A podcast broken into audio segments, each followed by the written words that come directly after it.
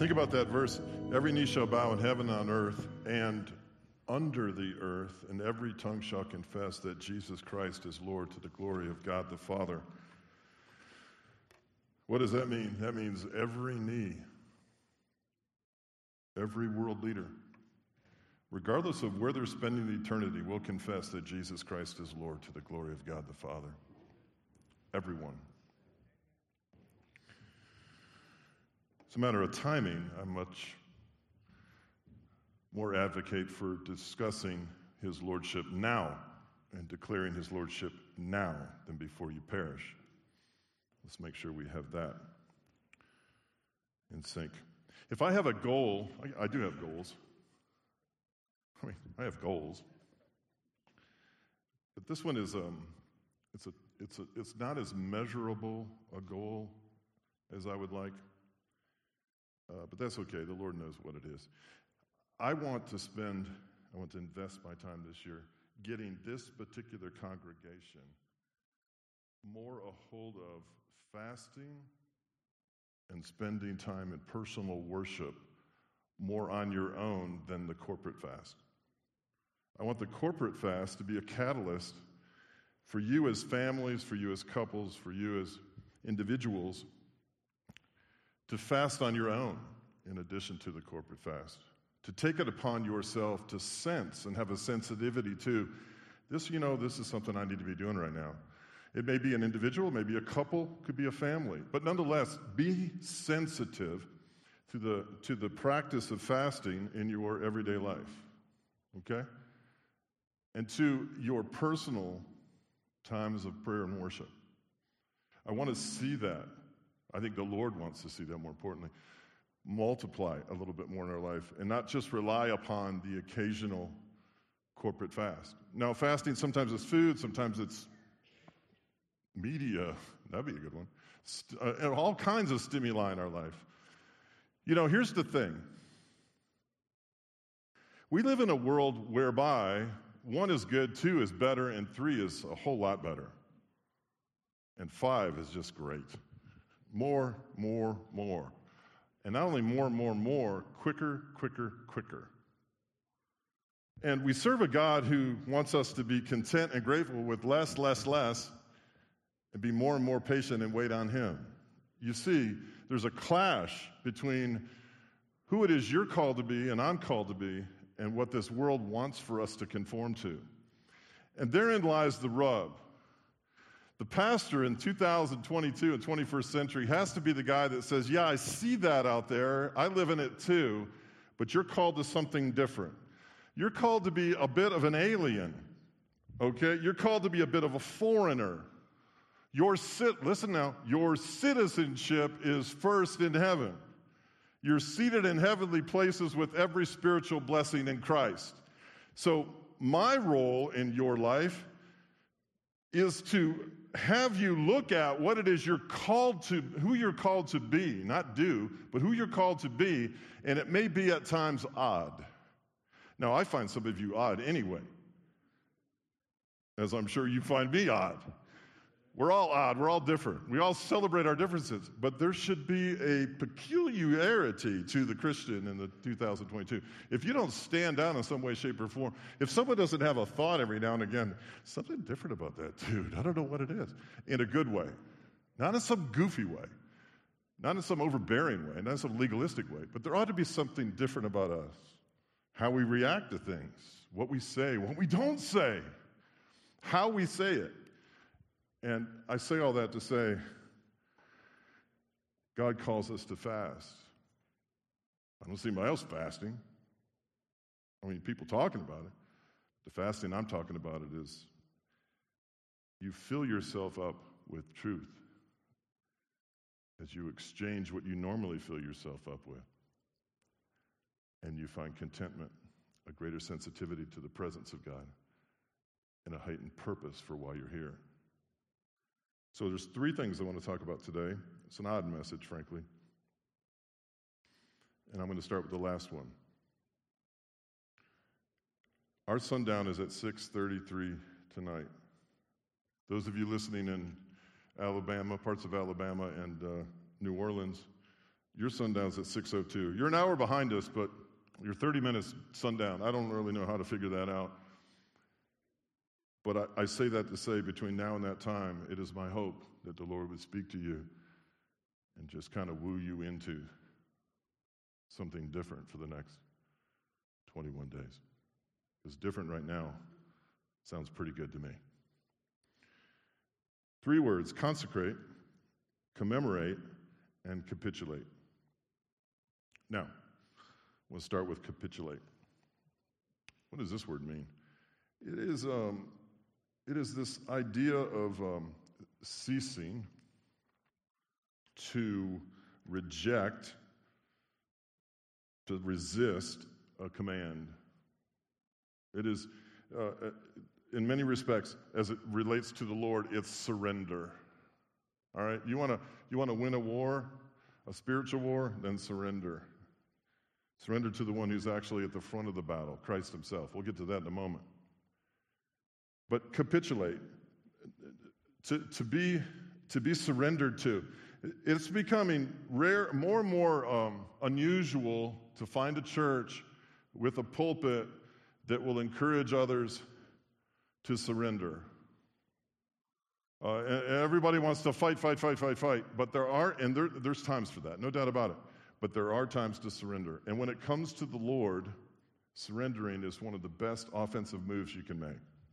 It takes humiliation, it takes brokenness, it takes teachability, and boy, the results are significant. I want to read this to you, Joshua five and fourteen, and I'm giving you these um, passages with the hopes that throughout the fast you'll go back and listen. You'll go back and read these passages. They'll mean something more to you than just sitting here and letting them kind of speak over you. Joshua is a successor to Moses. He's going into Canaan. Uh, he's a military commander. He's going to take Jericho. He has many cities beyond him. And uh, he's preparing for that. He's just crossed the Jordan. On the evening of the fourteenth day of the month, while camped at Gilgal on the plains of Jericho, the Israelites celebrated the Passover. The day after the Passover, that very day, they ate some of the produce of the land, unleavened bread, and roasted grain. This is very significant. The manna stopped that day. All right? This idea of God providing manna in the desert's over. We've got a new thing going on now. We're shifting gears into a whole new chapter. We're about to occupy much of which is modern-day Israel. The manna stopped that day after they ate this food from the land, and there was no longer any manna for the Israelites. But that year, they ate the produce of Canaan. Now, when Joshua was near Jericho, he looked up and saw a man standing in front of him with a drawn sword in his hand. This is odd. Joshua, Joshua went up to him and asked, "Are you for us or for our enemies?" This is a theophany. This is a, this is Christ in the Old Testament. This is a manifestation of a, of a visual and bod- bodily Christ. This is commander of the Lord's army in a field in front of Joshua before he's about to take Canaan. He's preparing himself for battle. He's trying to think. He's got his, his whole battle plan is is goofy, to say the least. It's just a bunch of marching in a circle around the town and blowing some trumpets and yelling a, bu- a bit. So he's, he's like preparing for this. He's feeling the weight of what it means to be a, a successor to, okay, Moses. There's a tough job there. He says, "Are you for us or for our enemies?" "Neither," he replied. Neither, he replied. "But as commander of the army of the Lord, I have now come." Ooh. Joshua, getting a sense this isn't your ordinary visitation, fell face down to the ground in reverence and asked him, "What message does my Lord have for his servant?" Time, time out. The Canaanites versus the Israelites. Are you for us or you are for our enemies? Neither. What is that? First I thought, shh, I found my first misprint in the entire Bible. twenty-five years. There it is. I found it. What do you mean neither? Wait a minute. I thought we had this whole thing worked out. Battle plans, invasions, sieges. What? Yes, that's what it says. Neither. You see, it's confusing. But then again, God's not the author of confusion. Why would he say neither? Why would he say, Joshua, you're my main man, over there, Jordan, you see Moses, you're down here, I selected you, I'm with you all the way, babe. We're going in there, and we're going to kick some butt. No, it says neither. I don't care if you look at King James, New King James, Phillips, whatever translation you want to, basically it says neither. Why? It's a subtle point. And I thought about it, and I thought about it, and I thought about it. And finally I realized, oh my goodness. We don't see it as, as, as quick as we should see it because we live in this mentality. We see it so often, we don't see it at all. We don't see it because we expect it. We don't see it because in many respects it defines our faith, and it's not exactly accurate. Granted, it's a nuance, but it's important. I don't go to the Lord and ask him if he's on my side.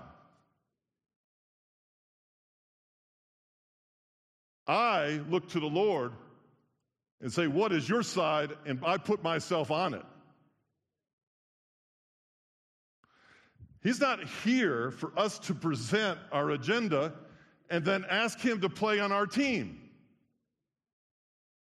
Our job is to look to him, figure out what his agenda is, and regardless of what we think about it, get on his team. His neither is profound. He has, he has that same question for the enemy. The enemy has the opportunity to ask him, hey, are you on our side or are you with the Israelites? Neither. Well, there it is. That opens the door. He opens the door for further conversation. He doesn't shut down communication. He says neither, beckoning another question. What do you mean neither? Lord, what is your will?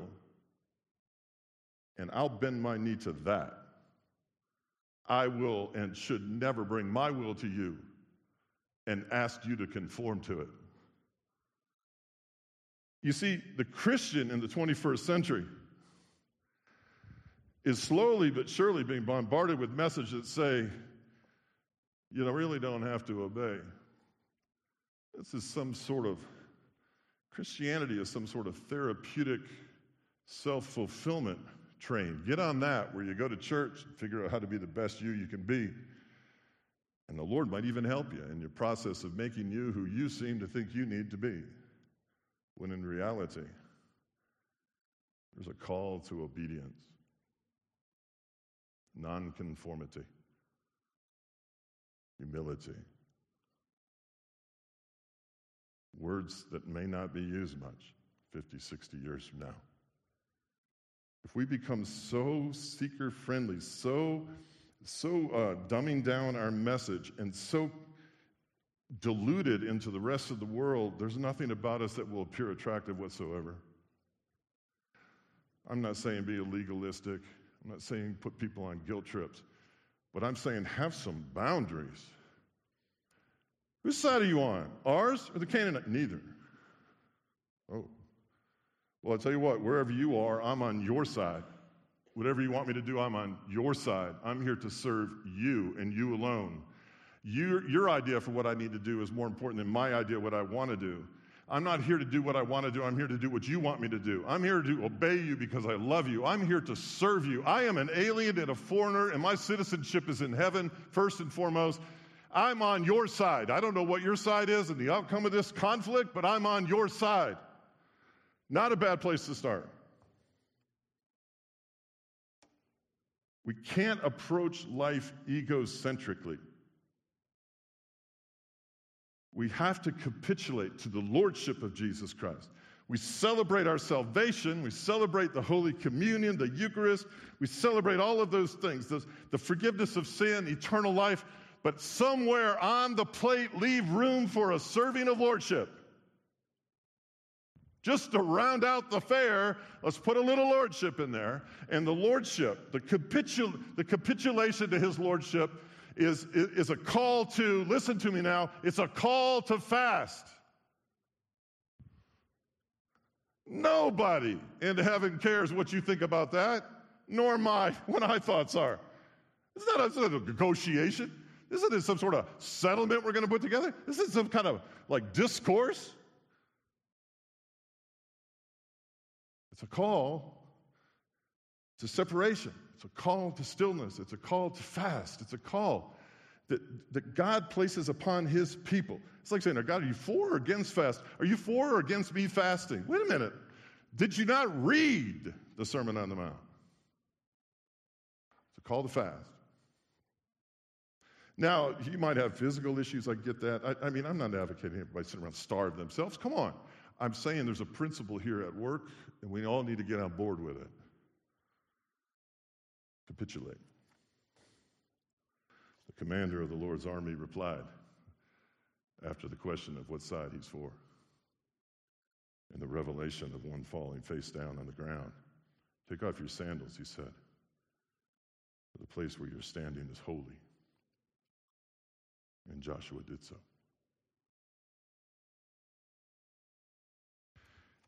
I would much rather, as a commander of the Lord's army, have gone through that experience of falling face down on the ground before God and pleasing God and taking off my shoes than, hey, whose side are you on? I'm on your side, buddy. All right, go get them. And off I go.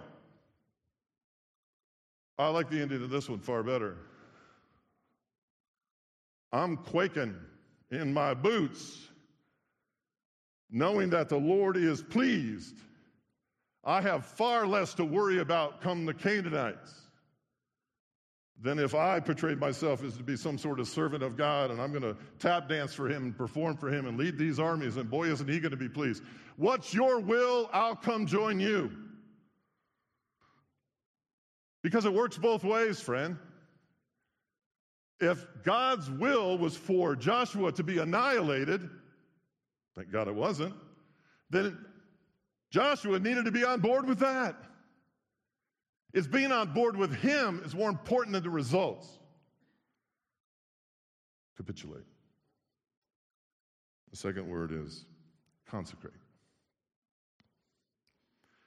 Daniel chapter one. Nebuchadnezzar, king of Babylon, came to Jerusalem and besieged it. Then the king ordered Ashpenaz, the chief of the court officials, to bring into him the king's service, some of the Israelites from the royal army and the nobility, young men without any physical defect, handsome, showing aptitude for every kind of learning.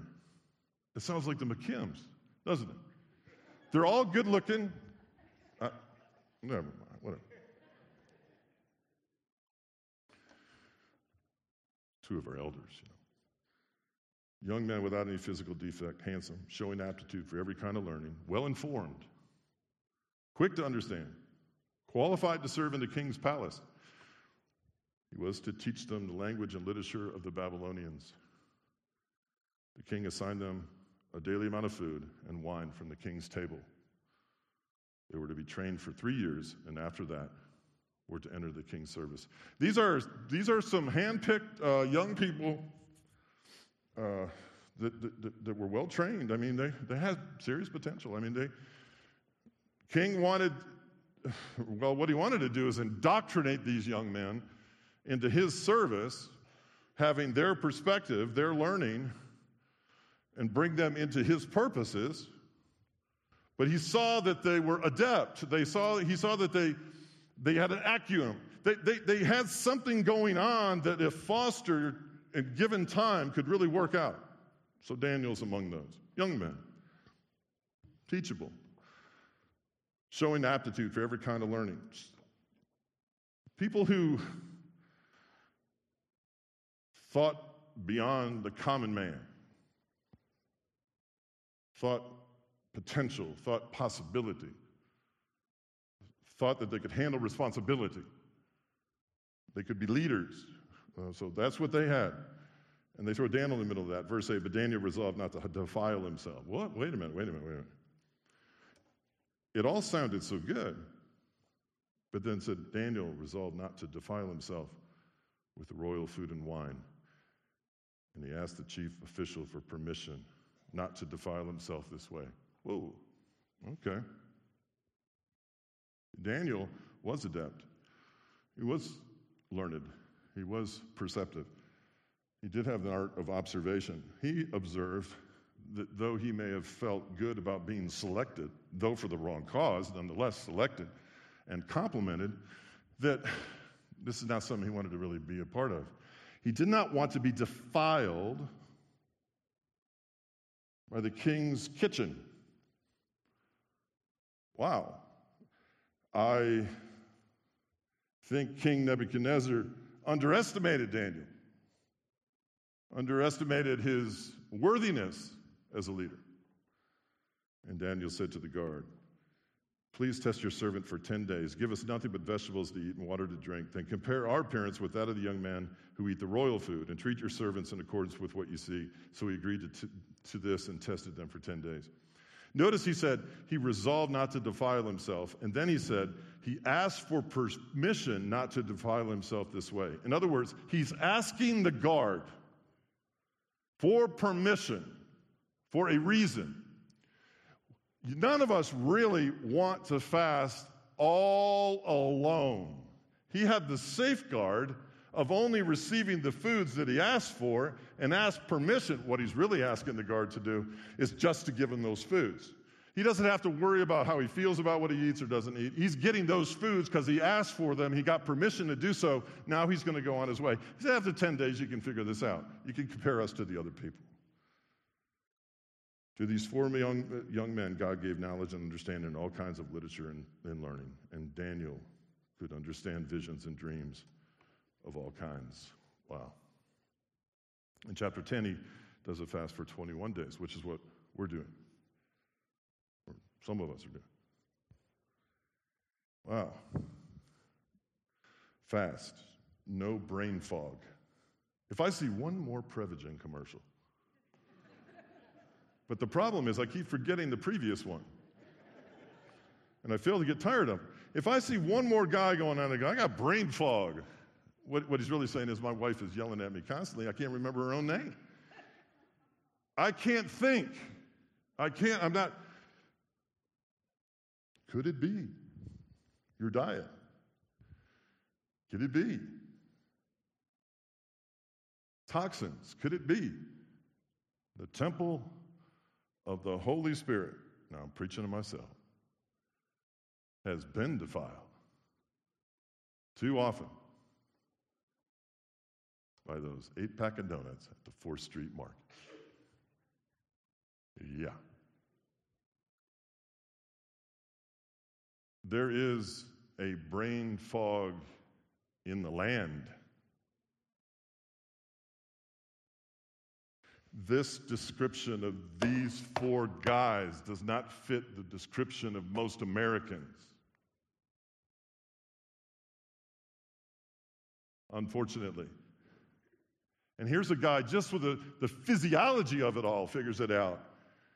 By looking at his, his peers, his Babylonian peers in his class, he looks over at them and goes, man, they look rough. They don't even think clearly. They can't even solve problems. He goes, just wait. We get on this diet here. We get on this fast here. We're going to have acuity, sensitivity, clarity. Oh, and beyond that, God's going to share his secrets with us, visions and dreams. I hear it all the time. I, you know, I don't think God, you know, speaks to people that way anymore. Not, not in dreams and visions. Well, not when you're sucking down three or four pizzas and some ho-hos either. You know, faith without works is dead. You have the greatest faith in the world, but sometimes you don't hear from God because you're you're not in a place where the well-roundedness of God is balanced in your life. Spirit, mind, body, exercise, intellectualism, talking, thinking, figuring stuff out. It's a big package. I counsel with people all the time when their life gets out of balance. I say, your life is like a, a pie pan, friend. It's got eight slices in it. What, what slices do you want to put in there? Your social life, how you take care of your physical health, your relationships, your family, your marriage, your finances, whatever, however you want to do it. And I go, the way you're describing your life to me, I can tell you that that one sliver you're having the most trouble with is a sliver, because everything else in your life is huge. You work so much, you have no family life. You have so much family life, you can't keep a job. You don't take care of yourself, you have no energy. You can't solve a problem because you can't think five minutes ahead into the future. And Daniel is, is, is, the, is the guy in the Bible that points this out to the body of Christ. He really is. Hey, we got to take better care of ourselves. And yes, that's a benefit of a fast. And yes, it's plain as day right here. He consecrates. In other words, what's a fancy word for what? It's why seminaries charge so much money. They tell you all the fancy words. Consecrate, to set something aside and devote it only to God himself. twenty-one days. Consecrated is for him, for his purposes, for listening to him, for worshiping him, for doing less television, less this, less that, whatever it is. Consecrated, put aside, set apart for a specific purpose. So we are to capitulate, surrender to the authority of God, the commands of God, the will of God first, and we are to consecrate ourselves to him. Consecrate our bodies. He'll, he does this all the time in the Old Testament. This, uh, all right, you guys, uh, don't have any kind of uh, relations uh, for, for three days before the battle, or, uh, you know, he gives you Sabbath, he gives you celebrations, he gives you Passover. Consecrated time not to be encroached upon by things of the world that actually have a purpose to them that make you better on the back end of it when you come through it. That's God. Consecration. Are you capitulating? Are you consecrating? And then the last one, my favorite. Are you commemorating? Jacob, in Genesis chapter twenty-eight, verses ten to twenty-two, go back and look at this later. Jacob just has this vision of Jacob's ladder. I mean, would that not blow your ever-loving mind?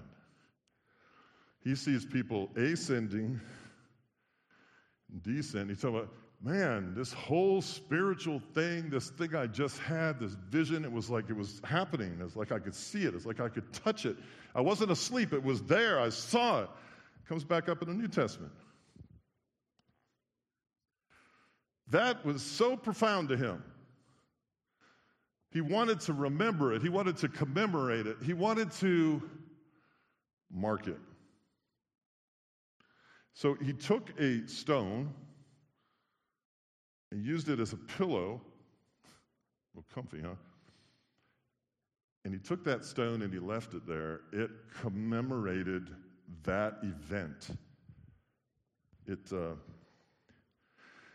it was there wherever Jacob went, and he called the place Bethel, which means house of the Lord. He, he could go anywhere in the world, but he knew that rock would be right there. He commemorated it. Now, Joshua, back to him, he crosses over the Jordan with the Ark of the Covenant, the priest leading the way.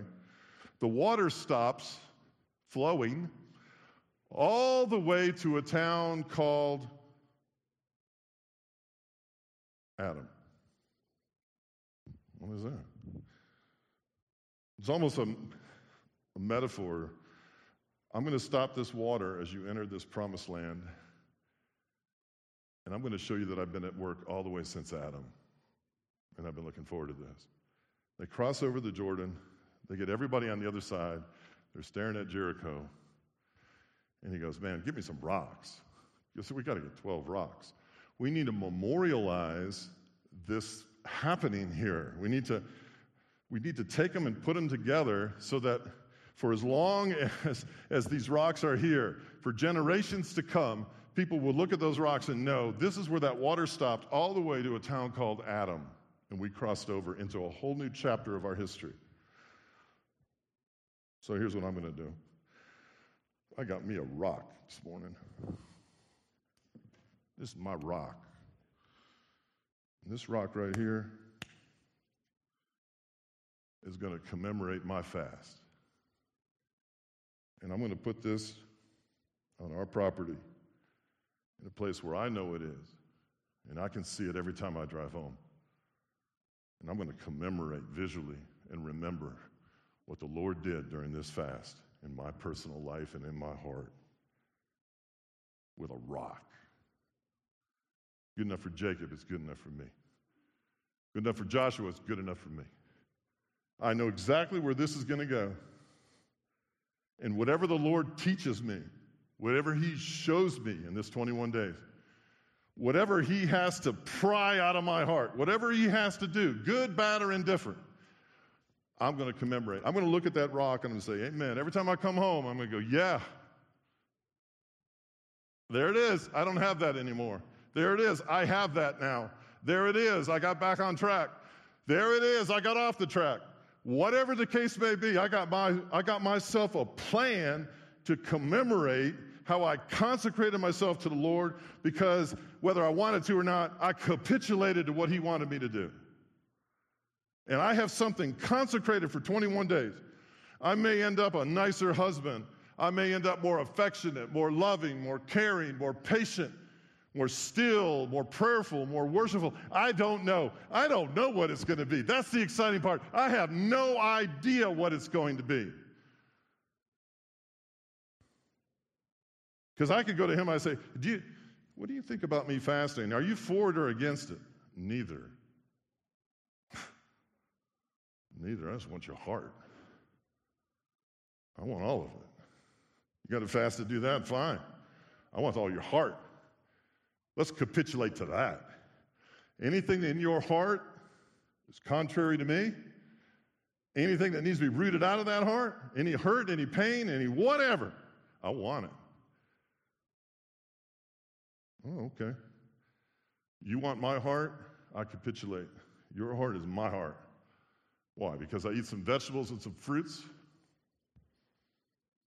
No, because I posture myself in a place where I'm going to do what I read. And I, as goofy as it may sound to me at times and to anyone else in the world, God said it, God wrote it, God remembered it, God recorded it, God preserved it, God protected it for me to read. And there's something there for me. And frankly, there's something there for you. I don't know. This could be the deoccupation of Ukraine in twenty-one days, for all I know. I have no idea what it's going to be, but I'm excited. And God is never boring. Never boring. This could be a healing. Could be multiple healings. Some of you have a new chapter of life ahead of you. You just came out of a situation. It was a storm. Sun's coming up over the horizon. Some of you are empty nesters. Some of you are praying for your grandchildren. You're praying for the salvation of your family. You're praying for healing. I don't know what it is. I don't know. But do you have a rock to commemorate it? Capitulate. Consecrate. Commemorate.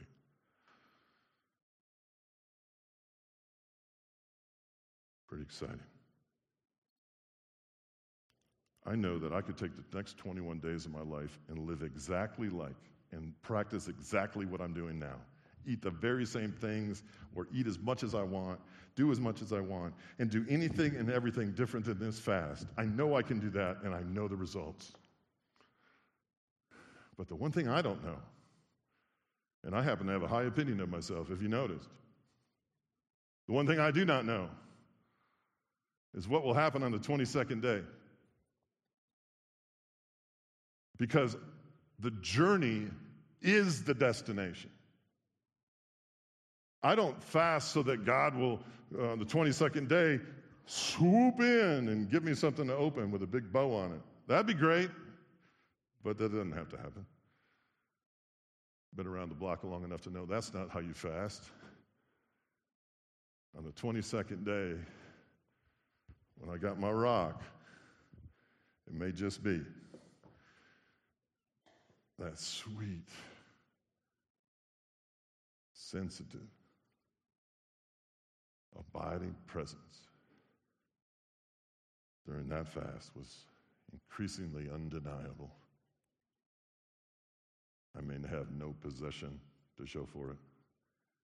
I may have no testimony to share over it, other than he and I were like that. I didn't need a God of the earthquake or a God of the fire. I just needed a God who was close enough to whisper to me. In fact, is within me. I'll commemorate that any day. We worship a God who allowed himself to be broken. We worship Jesus Christ, who capitulated to the will of the Father. And a lamb before the shears was silent. He had but one question, a fair one. My God, my God, why have you forsaken me? And the only answer, Son, you are one with the sin of the world. And for the next few moments, the sin of the world cannot have access to the Holy of Holies. The Son,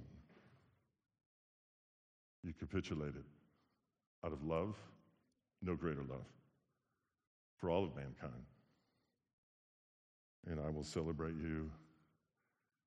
I will set you apart at my right hand, and I will commemorate you for all eternity, as will those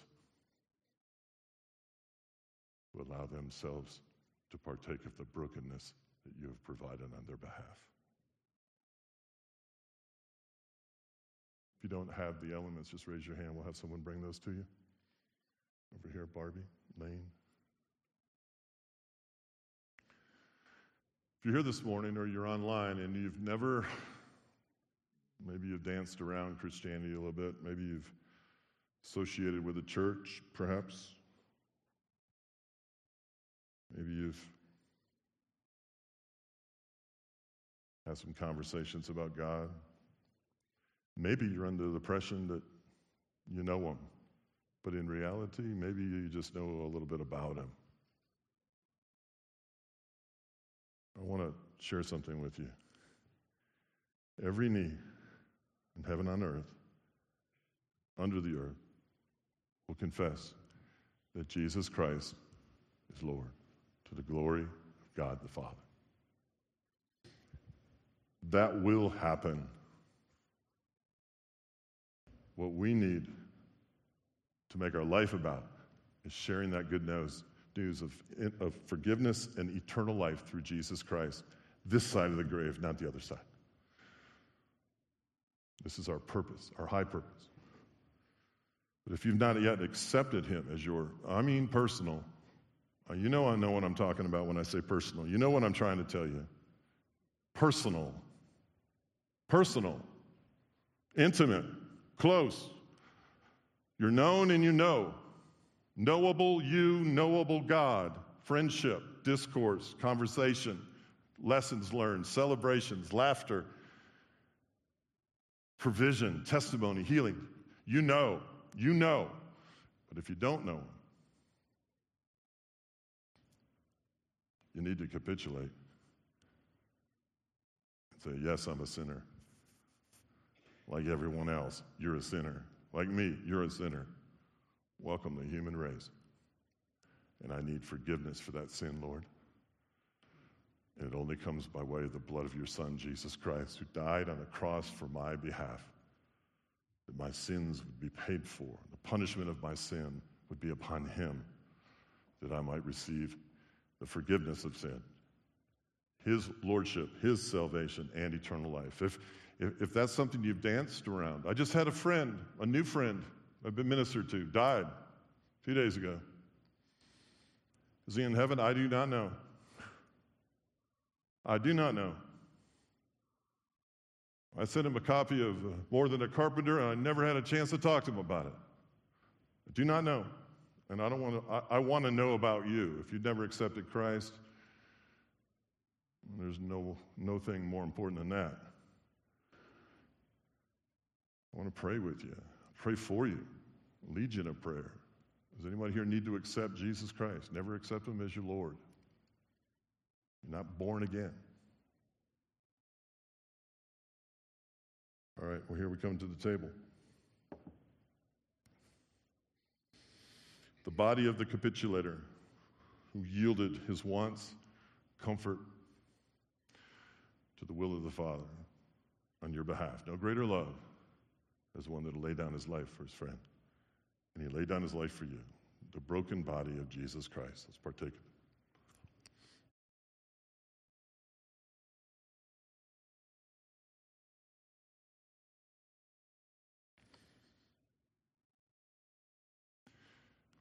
Man flouts his power.